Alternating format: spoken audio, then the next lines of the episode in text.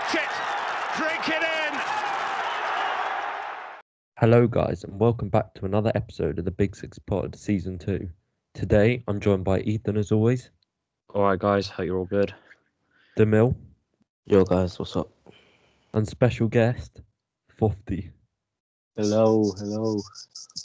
So today, I mean, this is we're recording this the day after the transfer deadline day and the window's shut. So we'll be talking a lot about transfers and g- give a bit of an insight on Arsenal, considering Fofty is an Arsenal fan. So we'll get straight into it with Arsenal because it's easiest to start with the club segment. And obviously, Arsenal are very spoken about at the moment. So I'll pass over to you straight away, Fofty. What have you made of the season so far? I mean, not not Uh, too not amazing, I, mean- imagine. I mean, yeah. it's, it's it's pretty hard to describe it without using certain explicatives, man. It is it's shocking. It's gen, it's, it is pretty bad to be fair, because with with those three games, like I also went into the first game of the season expecting a win because it, it's it's a newly promoted team, and although there was obviously a challenge going away and it's going to be a mad atmosphere, first game back with fans and stuff, I just expected like not a convincing win but a win almost.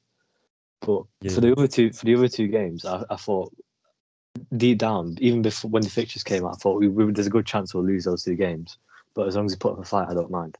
But the thing is, we didn't even put up a single fight. We didn't even look good in creating chances. We didn't even like our expected goals was shocking to be fair. So yeah, I just thought I'm just thinking like there's nothing promising about the way we started, and it's not like the Wolves situation where okay they've not won games, but they look promising in the way they play. It's just we we don't have that, and I don't see how it's going to get better. I completely understand that. Where do you stand with? I mean, obviously Arteta, the board, and all that.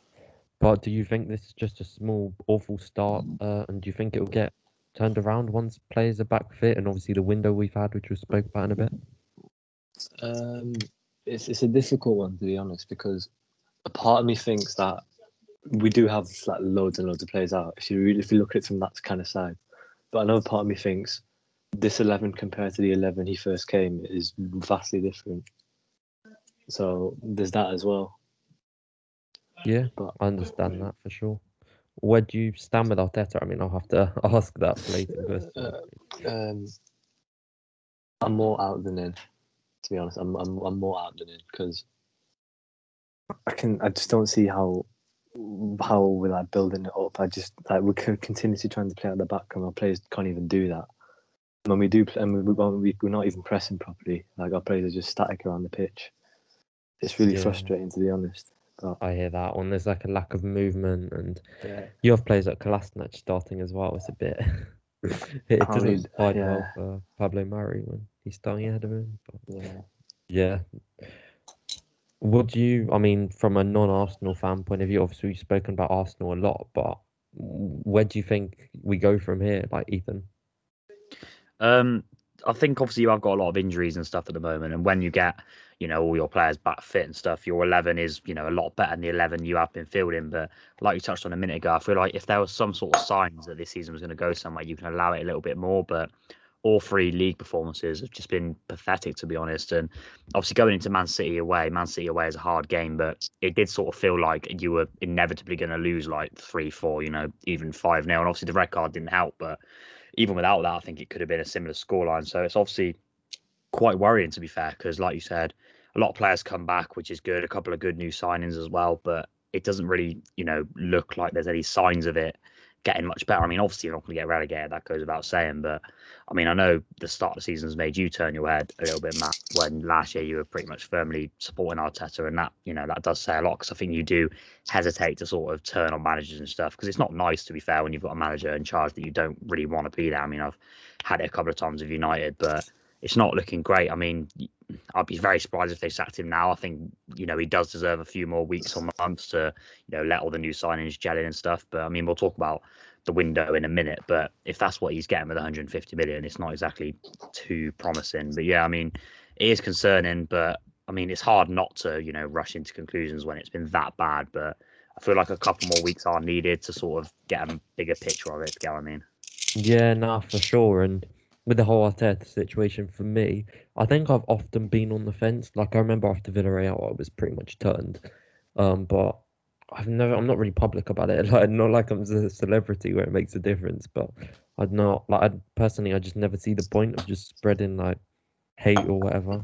It's just Yeah, never 100%. really been something I've done. I've just discreetly just been on the fence for a long while and just hope things turn around with the club. But just before we move on to transfers, when we first did uh, or first week of the pod, VAR was absolutely brilliant and refing decisions seemed really good.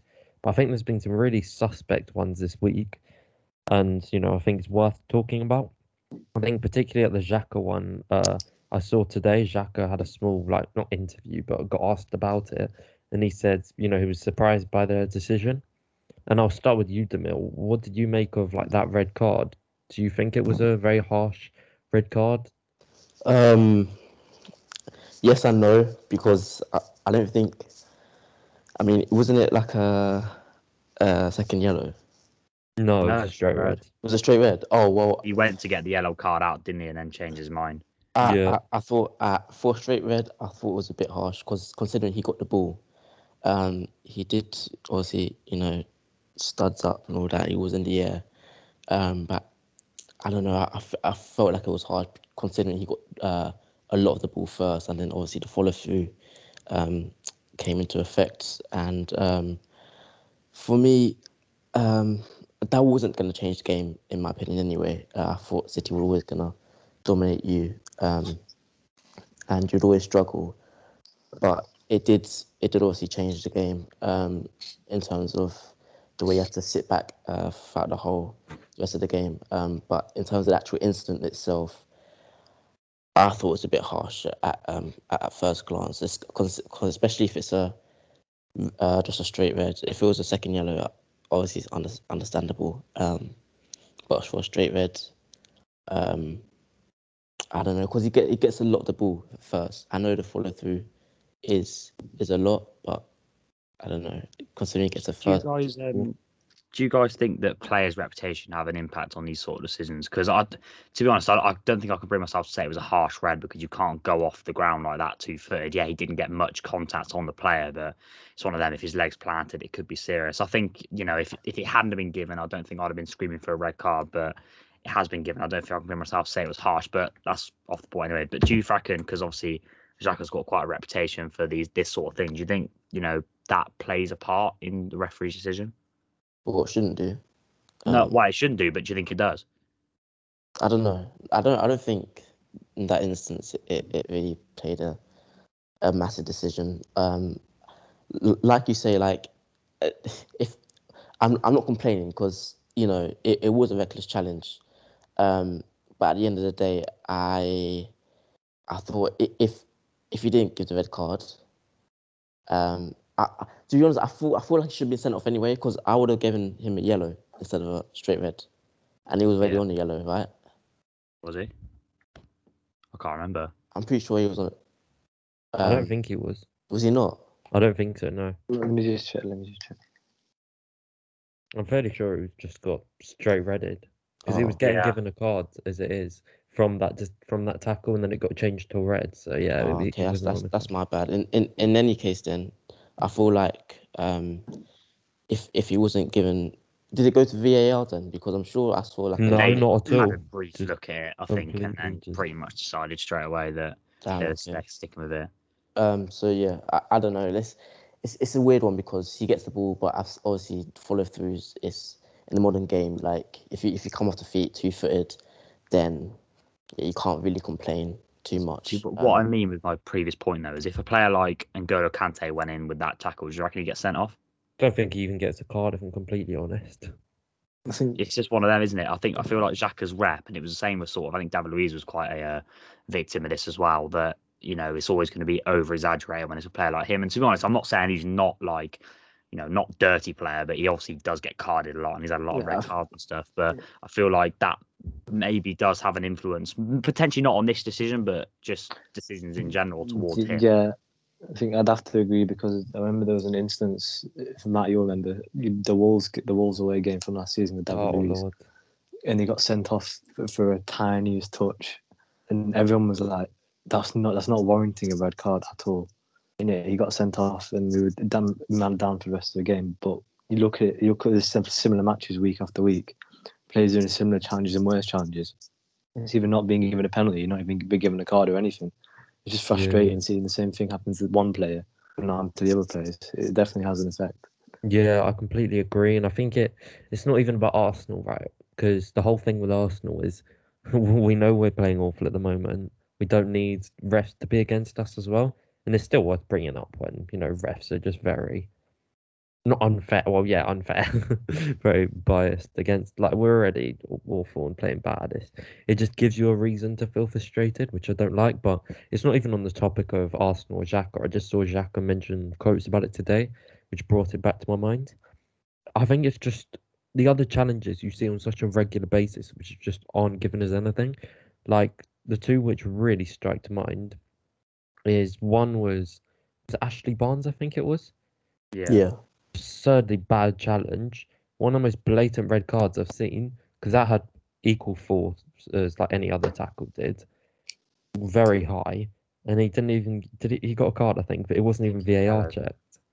And then you have Ben Mee as well. He like treads on Bamford and completely takes him out, and that's a yellow and not given as like even looked at as a red. And it's like there's got to be some sort of bias or some sort of we want Burnley to stay in the league for longer type thing. Like I just, I just don't see an Well, excuse that's what I mean. it. People aren't bothered about players like you know Ben Mee and Ashley Barnes, with all due respect. But when somebody like Xhaka goes in for a questionable tackle, what I mean is he's probably more likely to get punished than somebody like.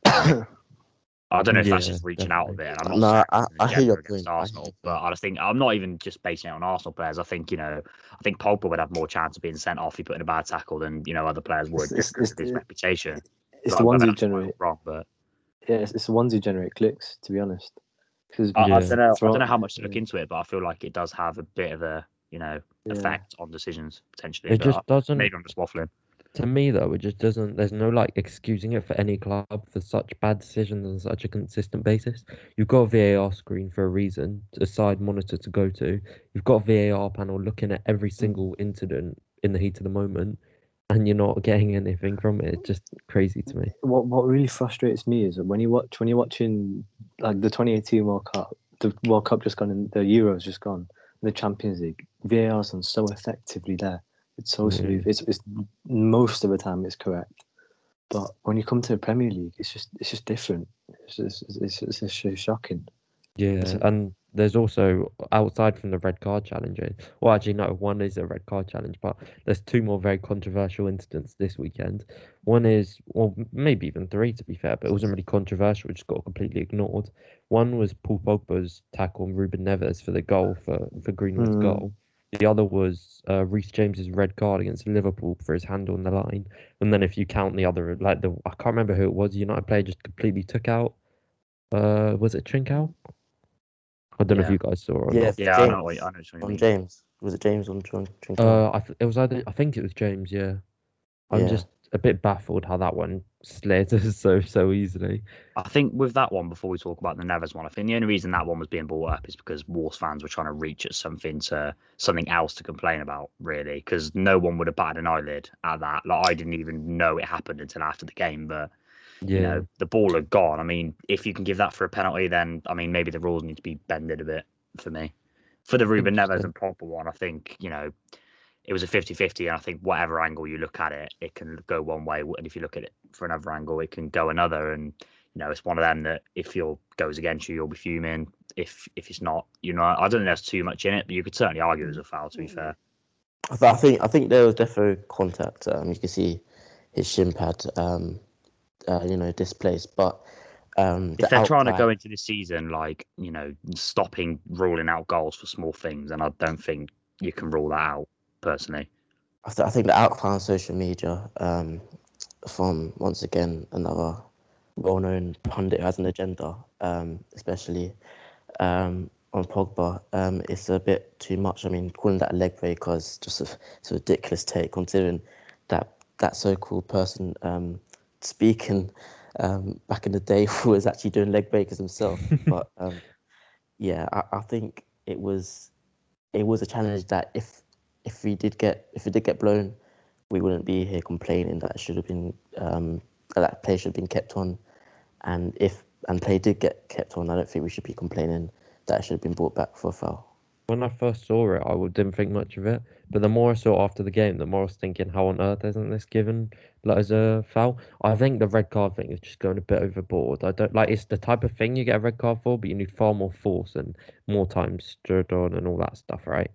But for me, like, uh, I also understand what Ethan says as well about angles, because from one angle you don't see anything, and from an angle another angle is completely clear. But I think that is the VAR's job to, you know, see every angle and see the blatant contact. So from that one angle or a few angles, I guess. I think Yeah. I think what what makes it um what makes Mike Dean don't don't blow the whistle doesn't blow the whistle is when Neves looked at him and then went down. Um, he knew the ball um had gone away from him, and then he decides to go down. If he goes down Yeah. straight away, then perhaps Mike Dean. But yeah, he literally Those- went to play on, and then as soon as he realised he wasn't going to get the loose ball, he went down. Yeah. So Yeah, can't- it's, Like, it's too honest from him to be fair. I don't know if you guys saw his interview after the game, but he explained exactly like why he went down a bit later, which was for that exact reason. Yeah. He wanted to, you know, get if needed, he wanted to get the loose ball. And when he saw the ball was too far away, then he went down. So it was hurt. So. But like you, you got to have it both ways. Do you know what I mean? Um, I No, don't but know. it just encourages diving though, really, at that point. I feel like, but it's we know that's an issue anyway, though. Like, referees don't give decisions where players don't go down. So, yeah, it's just Yeah. sad, really, though. Like on one hand, you like you don't want diving, and then on another hand, you encourage it by not giving decisions like that. But hey, It's hopefully we won't. It's a weird thing though, because diving is advantageous to the team. So it doesn't. It's it's weird. Like because if if you go down in the penalty box, penalty easy. But, But that, that's you, why refs need to pay more uh, attention to challenges where they don't go down. yeah, Like, that's we- we that's the issue. 'cause- 'cause- like, yeah, 'cause- the one that sticks out was the Salah on Luiz a few years ago, Luiz on Salah, where Yeah. he just pulled his shirt, didn't have to go down, and he gave the pen, which is how it should be. But yeah, um, we have, I don't think I've seen that once since, and that, that does encourage diving as well. Yeah, It's just when it's you you encourage players to stay up and you encourage players to fight, but when they're not being rewarded for it and not being given the right fouls or the right penalties, it's just a bit frustrating, and it sort of encourages diving in that way. Yeah, I agree with that. On to the final decision of the weekend, Reece James's. Well, I mean, I say final decision, the final big decision. On about the 45th minute mark, uh, Mane hits a shot which comes off Reece James' die onto his arm, onto his other arm, and is deemed, I guess, a clear and obvious handball. And like, I understand. I feel like this is the type of incident where the rules kind of need to be a bit more modernized. I think some people completely went that it was a very blatant red in a pen, which it is if you're looking at black and white, right? You look at it black and white, he's handled it off the line, he stopped a clear goal, right? So it's fair enough in that regard. But I think looking at it from a logical point of view, it's a fair penalty, right? Because he stopped a clear goal. Um, but it's come off his thigh first. And if it comes off your thigh first, you don't have any control of where it's going. Your, you know, your body movement's entirely different. I know it may have looked like he swayed his arm to the side, but all, I mean, only Reece James knows really. But wh- what did you guys make of that decision? Start with you, Ethan. Um, oh, it's difficult really because I think looking at it first, I was thinking, you know, it looked very very harsh. But again, if the rule says, I think the new rule is if your arm stops a goal in any way, you know, it's getting given. Which again, you have to argue with the rule, but not the referee. Like at the time, I was thinking that seems incredibly harsh. But you know, I sat down, watched it back, and yeah, if he's if if the rule is if your arm stops a goal, it has to be a penalty and a red card. And his arm did stop the goal. And like you said, whether he intended to move towards the ball or not, as only he'll know. But I mean, you can't amputate your arm, so like, and you also can't defend with your arm direct, like you know, strapped to your side. So, you know, maybe it's one that needs to be debated. But Yeah, I completely hear that. What do you think, Demil? Um, I think you hit um, the nail on the hammer there. Uh, what's to say? Um, the nail on the head. Um, I think you summed it up well. Um, I think you have to take, you have to, you know, modernize the rules a bit more, take um, context into it because, you know, having having the ball go off your thigh, it is hard to control where where it goes after that. Um, and yeah, according to the rule books, this it is a red card, unfortunately. But you know, you can't really do much about it. Like you actually can't. If if if Reece James didn't want to get red card, like what is there to do? Do you know what I mean? To to him stop himself getting a red card. He, there's not much, and Mm. yeah, I, I agree with Ethan. Like if it, it, it it's a hard it's a it's a hard decision because the referee can't really do anything more. I think people, you know, I, I saw um, a petition to get um, Anthony Taylor banned, you know, but it's it's not really his his fault um, because it is within the rules of the game. You know, if if if it hits the hand and it's a goal opportunity, then you, you're sent off. But I think and uh, I I- think it should be um, modernized the rules and yeah get that one changed because I don't see that one making too much sense. I don't know about what you think or whatever you guys think. Yeah, I completely get what you mean. I think as well the Anthony Taylor uh, petition or whatever is literally just because of how much he's screwed him over in previous games.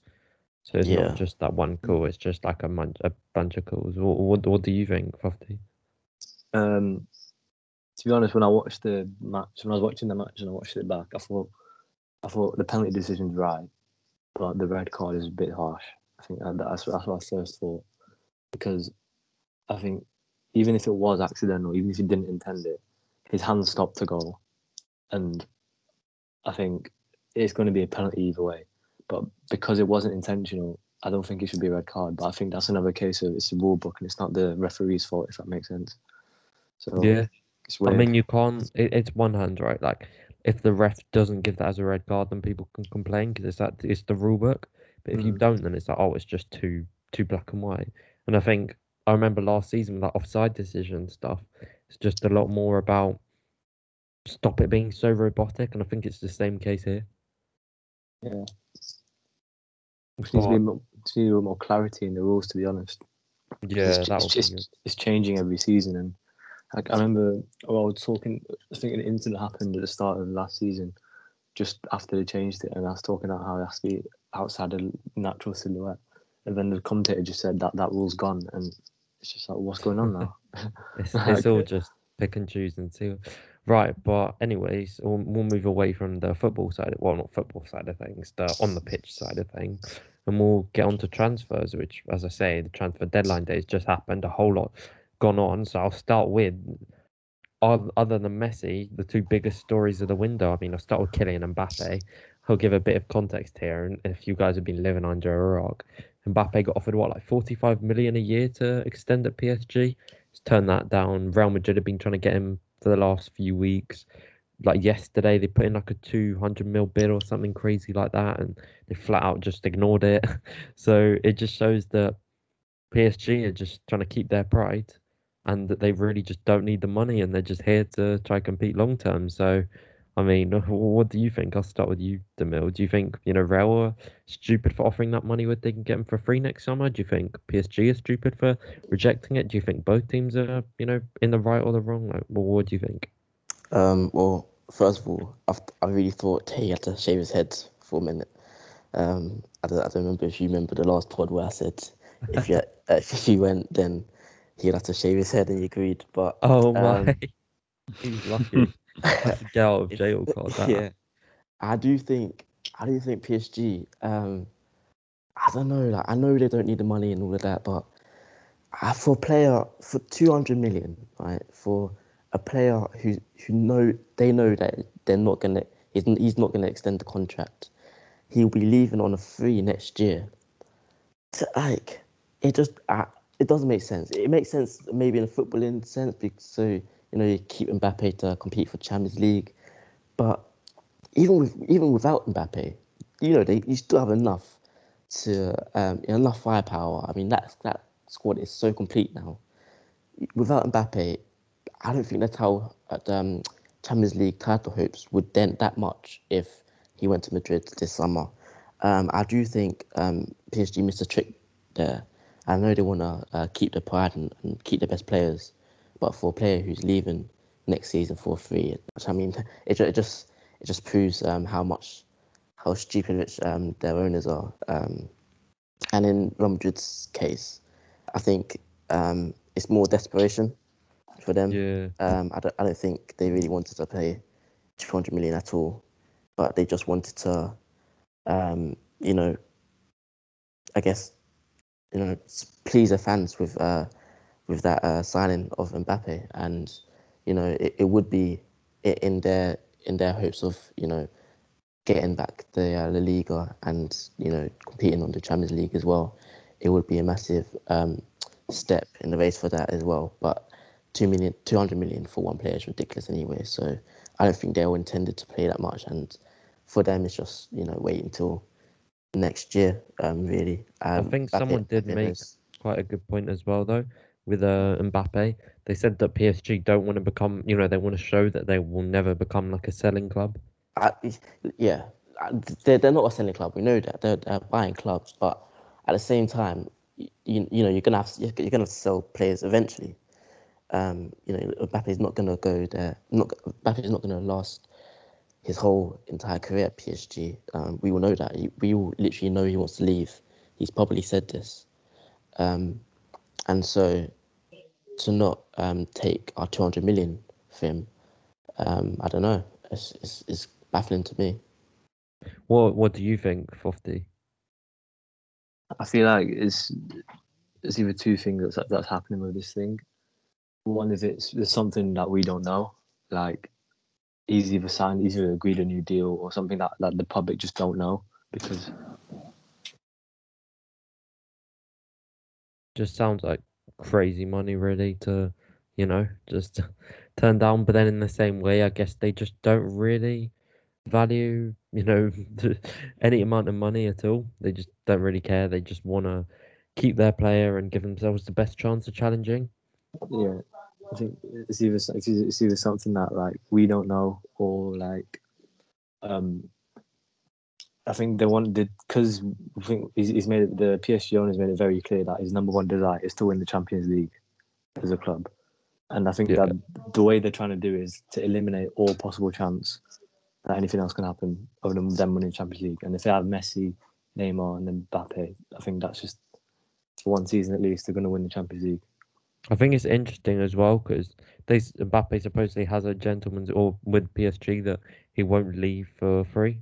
So that once again just is interesting because that contract offer wasn't like a six-year deal; it was till like 2024, just so his uh, value was retained. So it's it's a weird one. It's interesting for sure. We all know he wants to go Real and fair play. I mean, it just shows that he's not so fussed about playing in this absolute dream team. He just wants to get Real, his dream club, back to where they are, and it's crazy the you know the power Real have as a club to players. Ethan, you got anything else to add on this saga? I just think PSG probably want to keep him just because they don't really have an adequate replacement as a proper number nine. That's another point for sure. Like I don't think they trust Icardi to be that guy. So you know, like um, you were saying a minute ago, their ultimate aim is to win the Champions League, and it's all good having Messi, Neymar, Di Maria, but you know, without a goal scorer, like a typical goal scorer, obviously you've got Lionel Messi, he's one of the best goal scorers of all time, but like I feel like they wanted to keep Mbappe as like the final piece of it, and I think he actually would be more of a dent than you were saying earlier. I think that's probably why they've just done everything they can to keep him. But if they don't win the Champions League this year and they do lose him on a free, I mean, having Messi and Neymar is great, but they're not exactly at the start of their careers. So they really are going all in this year. So I mean, it'd be interesting to see how it uh, pans out in the end. Yeah, for sure. I mean, we'll move on to the other massive transfer. I mean, Cristiano Ronaldo, of course. I I don't want to say no one saw it coming, but no one saw it coming. Um, I saw obviously City at one stage were heavy in for him, and then all of a sudden United saw that and just completely went at the chance to get him. So, Ethan, what what do you make of the whole transfer and how it went about? Well, obviously, I'm delighted. Like he is, you know, my favorite player of all time, and he is coming back to United, and it's fantastic. And you know, when was it? Sort of Thursday evening into Friday morning that it really looked like he was going to City, and I was thinking to myself, like, I really don't want to watch a sport where you know Ronaldo plays for our biggest rivals, and I know it doesn't make the most sense signing him, but I feel like it's a deal we just had to do. You cannot let him go to City. Like, and I know what uh, the Glazers and all would would are like. They're so bothered about marketing, so it, in that sense, it didn't surprise me at all that we, you know, went fully in on him. And I'm glad that you know we did manage to turn his head. And obviously, the fact he was going to go there is a bit disappointing, but I feel like you know he has got his own career to look out for as well. And if you know United weren't going in for him, etc., etc., but doesn't matter now. But I mean, yeah, absolutely delighted, and I'm really hoping I can you know bag the tickets for his debut now. but um, but yeah, delighted, absolutely delighted to have him back, and what that means for you know us as a team, we'll talk about in a minute. But you know a crazy sort of 48 hours, and you know I'm delighted to have him back. Yeah, it's it's crazy how quickly transfers move as well. I mean, Demil, I'm sure you're also very happy.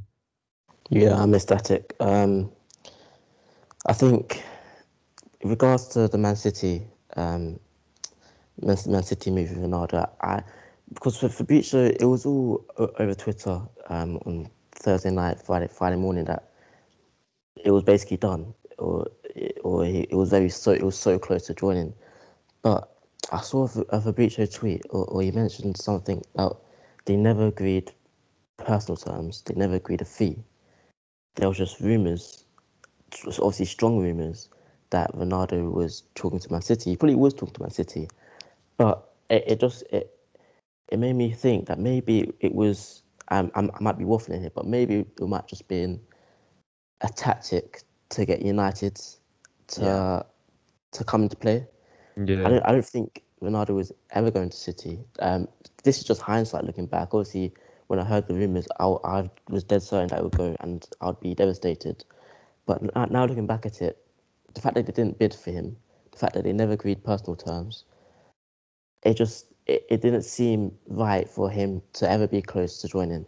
And Jorge Mendes is, is an exceptional agent. I'm sure he would have been, um, you know, talking with Ronaldo, saying um, to get United to, to come into play, this is what we have to do.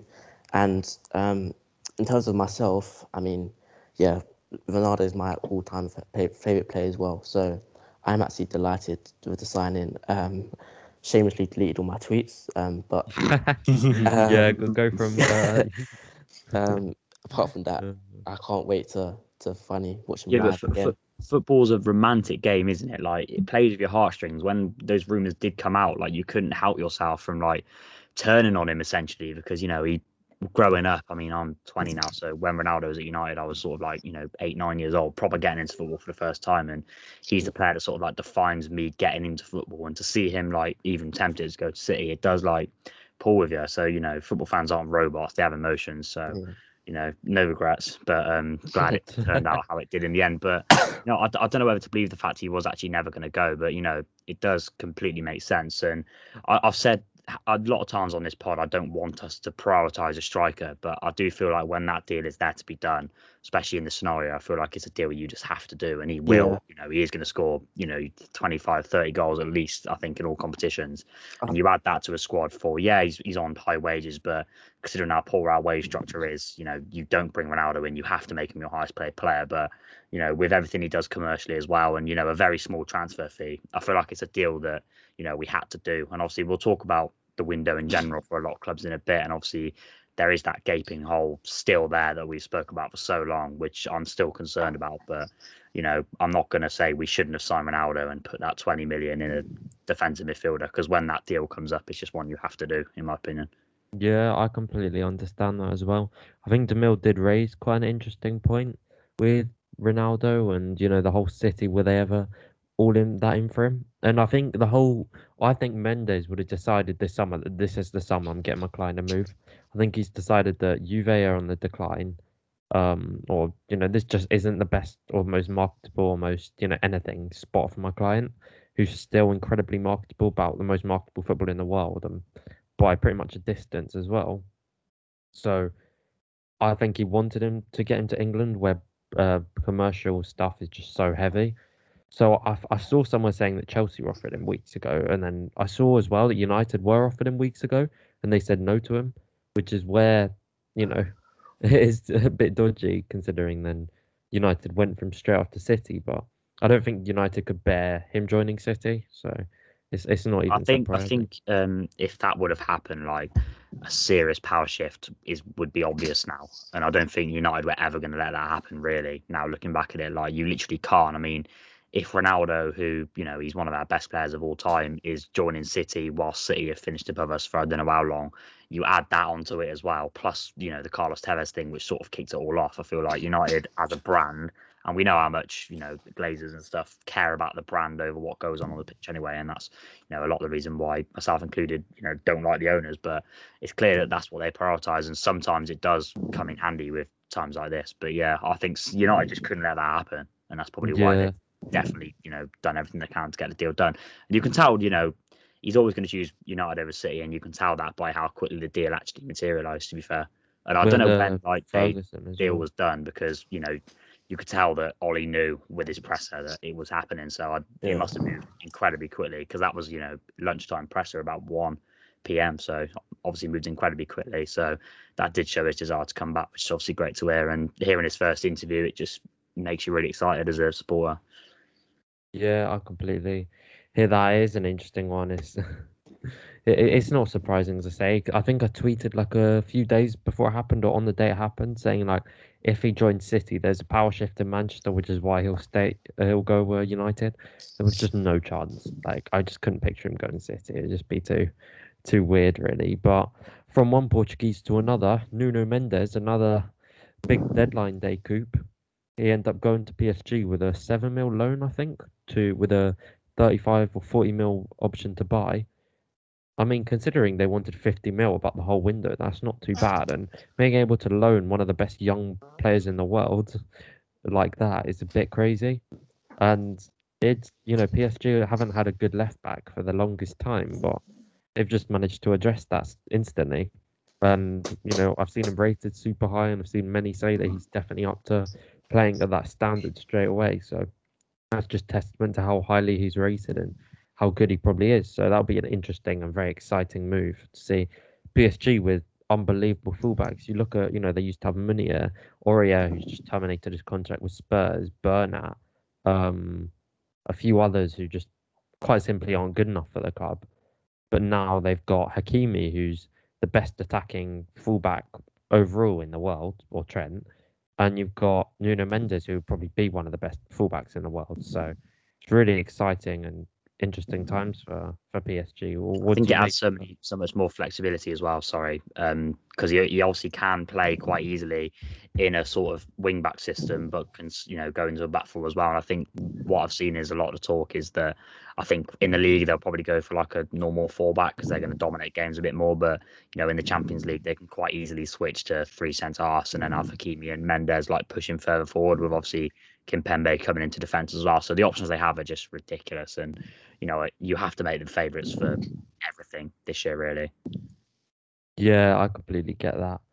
I mean, it's just a great signing, really, and it's just something they've addressed like so, you know, so out of nowhere. Or what do you make of it, Demil? I thought it was a fantastic signing.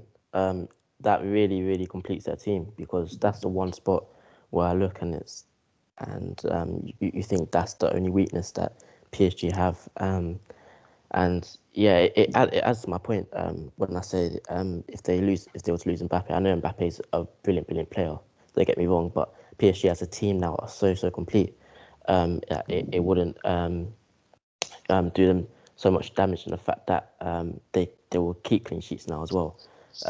You know, we, we, we saw that PSG can leak goals, and they further they further strengthened their defence, particularly with the signings of Donnarumma, Ramos, Hakimi, and they add Mendes, and that's that's a whole back five, um, which filled with supreme quality. So PSG, without a doubt, have won the transfer market this season. Uh, one of the best transfer markets I've ever seen. Um, I, I know Real Madrid's mark um, when they signed the, I think 07, 08, but I wasn't, you know, Did the Kaká Ronaldo one? yeah, yeah, I wasn't, um, you know, too into football or so invested in football at that time. You know, I was just get get into into it. So having seen this actual transfer window live now, and what a transfer window it has been, I think PSG, um, in my opinion, um, for what I've seen, is the best transfer ever from them. Transfer window, sorry, should I say? They've basically bought a, uh, bought a modern day super team, really. Yeah, It's like a that- pyramid window. Like they've literally addressed every single position they Yeah. possibly needed with a literal, well, world class or you know future world class player in every single position. Like, and without you know their wage bill is going to be off the scale, but without spending too much either. Really, I mean, I, I assume Nuno Mendes is an obligation to buy. Um, they've probably just done it to like um, avoid FFP, which you know is it even a thing? You know that sort of thing. But um, other than that, obviously Yeah. they paid a fee for Hakimi, but everyone else free signings ridiculous window. I mean, fair play, and their team is a joke. So if they go out the Champions League early, then serious questions have to be asked of Pochettino.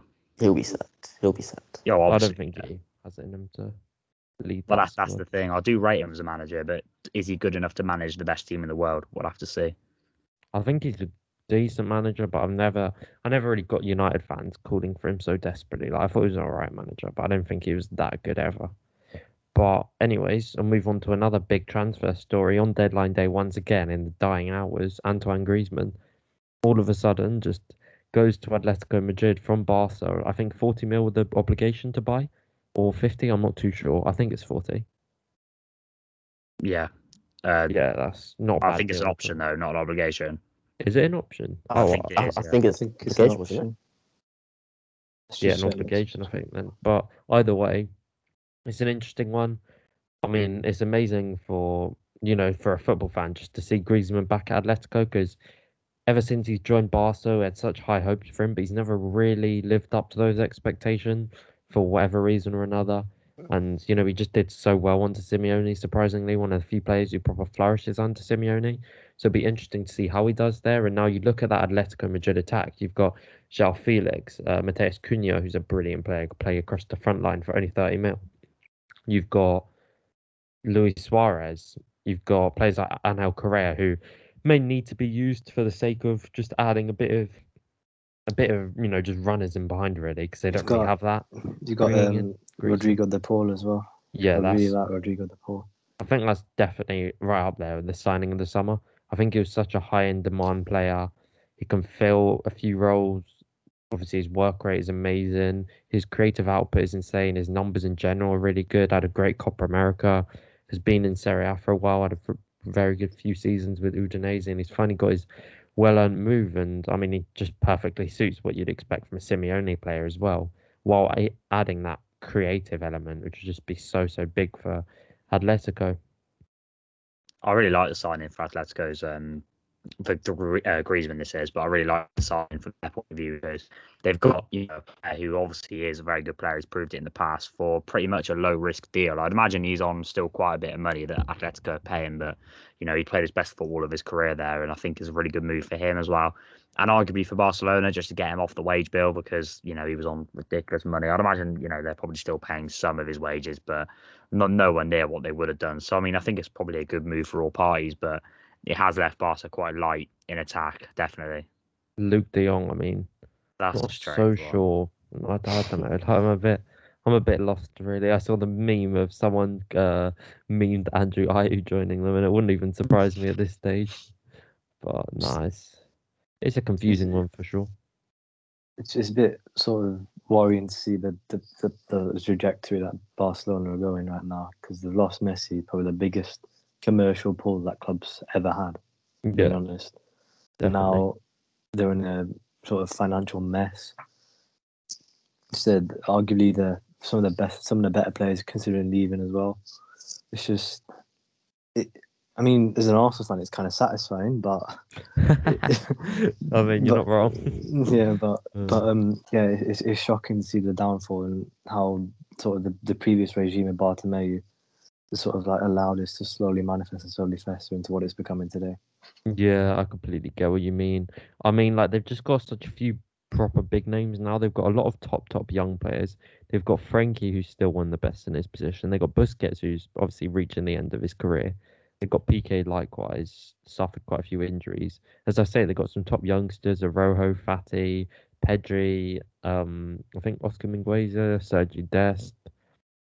And you've got some other players like Jordi Alba, who still gets crazy numbers no matter how much you rate him players like Stegen who just aren't really great. I mean, they fell off quite a bit to be honest, but they still have quite a lot of decent players or some top quality players. They just they just lack like what a Barca team used to have. Such big names. They have Memphis, which I really like the signing of, and you know I understand getting rid of Griezmann because it's the same profile as Memphis, but you've got to replace him accordingly. You know now they're just left in a real confusing situation now.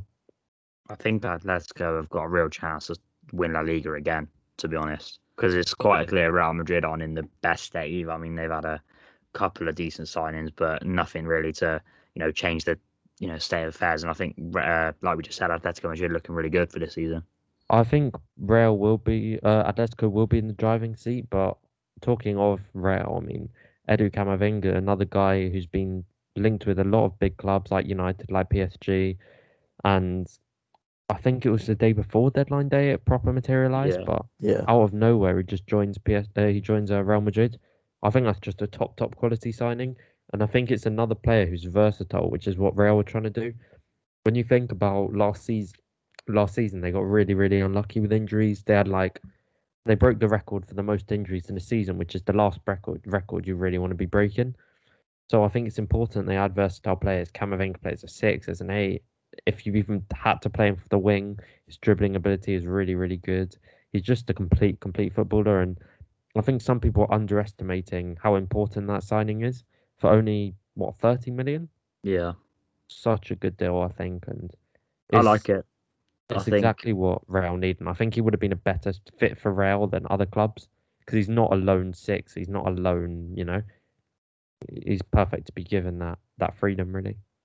I think I like it because a lot of clubs are going to be in for him next summer, obviously with him being on a free. So 30 million isn't a massive fee to play uh, to pay to make sure you like you know get him in this summer. Obviously, get an extra season out of him, and yeah, I like it. I like him. I think he's a fantastic player, and I think um, even though Real Madrid aren't what they were, I still think it's a good move for him. I think just looking at Real Madrid though, they could be a terrifying team if free transfers, not actual free transfers, that's not how things work, but no fee transfers or no standout fee transfers work how they could. Obviously Mbappe, you got Haaland for a very reasonable price, which very likely could go to Real Madrid. He's got quite a few teams on the market to be fair, Man City, PSG, Real Madrid, but what we've seen with players like Camavinga and players like Mbappe, it, you would you would think that Haaland would favour a move to Real Madrid, but then again, you don't know. It's just Real Madrid have that obscene power of players. It's, it's quite a crazy one. And then obviously got plum like Paul Pogba, who I don't really know if he'll renew or not. I'm he'll stay. He's obviously staying this summer, but I don't know if he'll renew his contract or not. I don't see why he wouldn't. But then if Real Madrid come in for if he doesn't and Real Madrid come in for him, then that's another top signing potentially. They were linked with Alwar on deadline day, but that never was going to happen. And you got Koundé as well. Um, you know, who maybe could go to them in the future. Maybe next summer is that guy because they do have a bit of a void to fill with centre backs. They got in David Alaba and they still have Militao and Nacho Fernandez, which are top quality centre back options still. I mean, Alaba's playing as a left back, which kind of highlights that they do need a centre back more. But it's still just, you know, important that they do address that. But I do like, you know, where they're going. But talking of Jules Koundé, I mean, Chelsea had been after him the whole summer practically, and they never really managed to get their man. I think Sevilla, just because of how late in the window it was, they decided to play hardball and be like, you know, you pay our release clause or you don't get the player. Quite similar to how Atletico dealt with uh, Thomas Partey last summer, but Chelsea didn't, uh, you know, pay the money in the end. It's what seventy million euros, I think. Which Well, Yeah, wasn't um Sevilla always like they weren't never gonna hold negotiations. They were always gonna um ask for the release clause to be paid. That's why I don't think the deal will ever happen because if Chelsea did pay the release clause um at whatever time, I think you know he, you know he'd be obliged to, to to talk to Chelsea, and then I think he was willing to to, to leave. But I don't think Sevilla were ever interested. I don't. That's why I don't think the deal got done because Chelsea never wanted to pay um, that much for him. Um, and yeah, I don't. I don't blame both parties. To be fair, um, I, I think um, Koundé would have been a great signing for Chelsea, um, but I don't think it was a necessity right now. My, Yeah. my opinion. Fair enough. I mean, they did manage to land one player though, who they've been after for a long while, and that's Saul Niguez. Pretty, pretty solid signing considering. I know he's not been as good as he's been in the past. He fell off. Obviously, he started off his career absolutely brilliantly. But regardless, whatever way you look at it, he's a versatile midfielder. He has numbers to Chelsea, which they needed desperately in the midfield department after loaning out the likes of Billy Gilmour. And you know, it's just I, I don't think Chelsea could have got away with not signing a midfielder this summer quite like a, a Man United team, which we'll speak about shortly. But I think Chelsea, you know, got a midfielder, which is important. I think someone like a Tchouaméni profile would have been a bit more liked, or obviously his age and such. But I think I did see somewhere that they still have a few questions over him at this stage. So, you know, maybe in the future they'll go after him. But I think it's just important they fill that midfield void. What do you think, Fofty? Um, yeah, I think to be to, if you look at the, the Chelsea's men in midfield, they've just sold what Bakayoko and Gilmour. So if you look at it, they've got Kovacic, Jorginho, and Kante. I think that's their only options, is it? Yeah, I think so. Yeah, so I think Saul just adds much needed depth and depth and quality as well. Because he's a, I think even he might have fallen off a bit considering the heights he was at before, but he's a very quality player nonetheless. So yeah, it's a great signing, and I think Chelsea didn't really need to do that much for this window, other than buy that much in midfielder compared to other other other seasons prior. So I think their window as a whole has gone pretty successful for what they needed. To be fair, what do you uh, think, Ethan? Yeah, I think it's a pretty uh, low risk, you know, signing that you know will do them good because, like you said, he's very versatile, and I don't think he'll be a starter for them, but you know, from Chelsea's point of view, I think it's a very good signing. And if he is very good, you know, they've got the options to buy him next summer. So very nice deadline day signing. I think I, you know, I like it a lot. I really like the flexibility of it as well. As you say, the buy option, it's not an obligation and it's not a crazy fee either. It's a five mil loan fee with a 14 million euros, so 35 million pound move, which is not a lot at all for a player, you know, who has been top quality in the past. Unfortunately, not as good now as we say, but be interesting to see. You know, maybe it's just a move which he needs to revitalise his form. But on the topic of you know how you think Chelsea's window's gone, what what would you rate Chelsea's window out of ten? I'll, start with you, Demil. Um, I think overall it's been pretty good. Um, I know they didn't get Koundé, which was one of their main targets.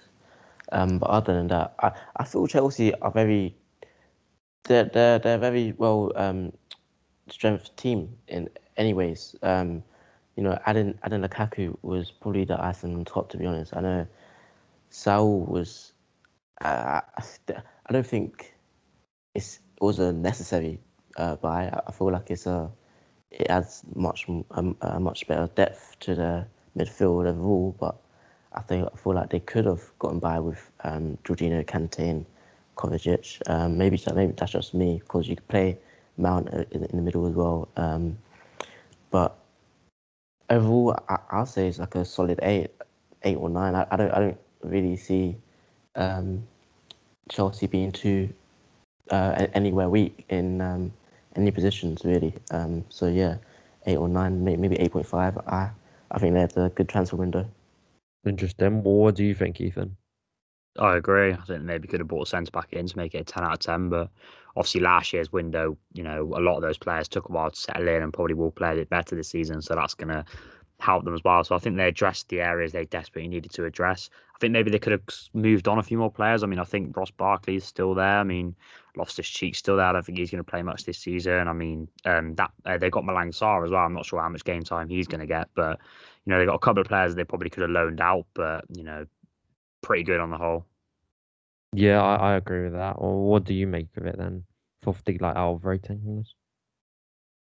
I think yeah, it's the same. It's a, it's, a, it's, a, it's seven, eight, nine out of ten window because they've addressed what they need to do. They, they could have like um Ethan said before they could have probably got a centre back maybe, but if you if you if you look at like if you, I think if you look at like the, the desperate areas of need, they've had them covered and compared to last season they did most of their business that they really needed to do the season prior. So this season was literally just fixing up that loose ends, basically. I think they've belted on that pretty well. Yeah, I agree with that. I think, um, you know, it, the actual window itself is like a seven, but the signings have been brilliant, really. The not signing, sorry, the selling have been brilliant. Tomori Abraham, even like Andrew in for like twenty million, so that's just really good business from them. So fair enough for that. But I'll move on to our respective clubs, United and Arsenal. I'll start with United. Well, obviously they got Varane, Sancho, and Ronaldo in, which is a dream window in terms of big names and a phenomenal window in general. But that DM position will continue to haunt and haunt, and you know a right back could have also been pretty useful. So, what do you make of Ethan? Um, all the signings we've made have been ten out of ten for me. Like, well, maybe not ten out of ten, but fantastic signings. But like I said, like I said at the start, it's that one area that we desperately needed to address that we haven't been able to. And I, I think it's quite clear that we're, you know, we're we're want Declan Rice next summer, which hopefully we can get done because like I rate him extremely highly. But I feel like we could have maybe got a stopgap sort of signing in just to give us a bit few more numbers in that area because we are very light. Obviously, with McTominay being injured, I think we now see how crucial he actually is to us because Matic and Fred pivot disastrous. I mean, Pogba and Fred pivot against Wolves was very, very poor. I think it's quite clear Pogba was best playing further forward. It's quite clear Donny van der Beek isn't fancied in midfield, and I'm not surprised because I just don't think that's his best position. So we are extremely light in that area, and I think if anything is going to hold us back from challenging for the title, it will be that. And I, I mean, Saul wouldn't exactly have been what we'd have needed, but I don't see why we couldn't have done a similar deal Chelsea did just to have him in there as another option, or maybe even someone like Renato Sanches, who I saw was available on loan. I think somebody like that we could have bought in just to bolster our options in that area. But the signings we've made have been fantastic. But if you just said to me, and I'm sure you would have asked me before the window started, what um what signings you know I would have wanted, I would have said a midfielder as number one priority. So it's disappointing that we've you know left that completely empty. I find it worrying that you have because it's not that you've been trying all summer to get midfielders. You've been linked with them. You've never really made any offers for any, and it's a bit confusing to me that you don't view it as such a priority. But yeah, um, Demil, what do you make of your window? Um, I thought it was a good window. It's, no, it's, a, it's a very good win- window. Um, let me not lie. It's, without the um, defensive midfielder, I still think we've had one of the best windows in general. Um, I feel like we've covered two two out of three main priorities, um, which is very good. We were all crying for centre back, and we were all crying for uh, a right winger. Um, and to get Sancho in and to get Varane in, one of the best in each position, respectively, it's a fantastic um, transfer uh, transfer window for us. To add Ronaldo on top of that, it's you know, it, as you say, it's a dream signing for for fans. Um, questions whether we actually need them or not, but like Ethan said um, earlier, it's a deal that we you know we couldn't pass up on. Um, the obvious the obvious um, red flag is the the hole in the middle. You know, the defensive midfield option, even just just just centre midfield, as Ethan said, you know, maybe a stopgap. Um, without that, it's you know, people are asking, can we challenge for the league? And I think I feel I feel like we have to. Um, after those three signings, we have to. But whether we can win the league, I, I still think midfield is very. It's a. I, think like people aren't actually comprehending the necessity of, of us having a, and, and what what makes us um, tick is is having a good midfield. Once you mid once you win the midfield battle, you have a good chance of winning games. And apart from Leeds, we've lost the midfield battle in two of the last three games, and that will that will really um, hurt us going forward and in the deep end of the um, Premier League and the Champions League um, if we do get to that position anyway. Um, but in general, I can't complain with um, signing Varane, Sancho, and Ronaldo's out of 10. I'll give it uh, an 8.5. Fair enough. Uh, that sounds. I mean, obviously the window's been really good for United, and it was a success in general. Obviously, the balance for Ronaldo. I have to see how that one works out. I'm not too sure. And you know, as you say, there's no reason United shouldn't be even winning. To be fair, like the league. You know, they've got such a stacked squad now that there's no real excuse.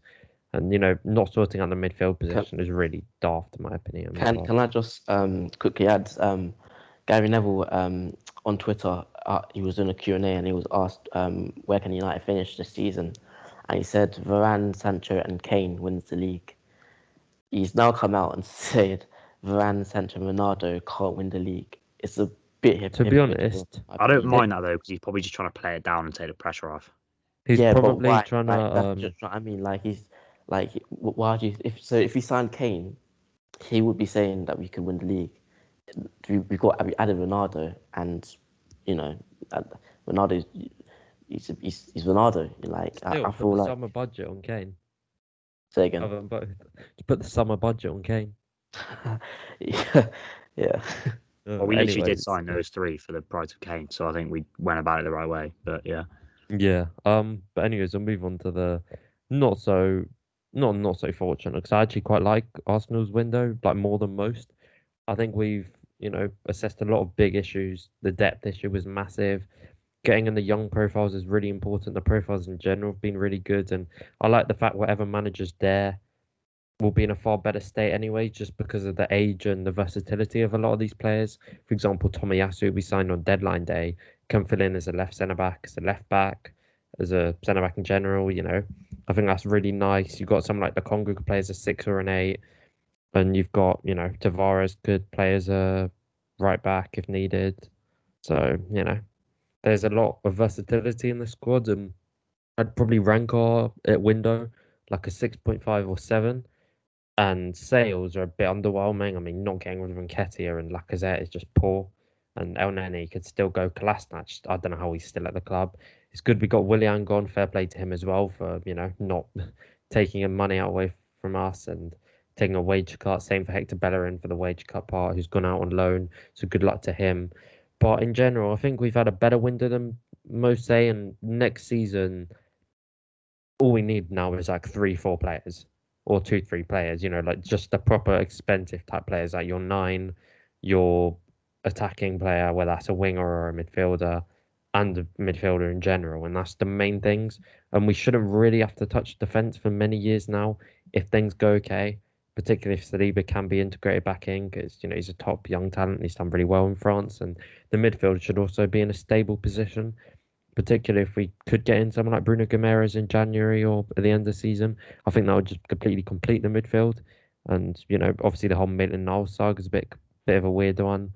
So just media having a field day with Arsenal recently, very agenda based, bit bit annoying to see. But uh, what have you made of it? In short, Fofty.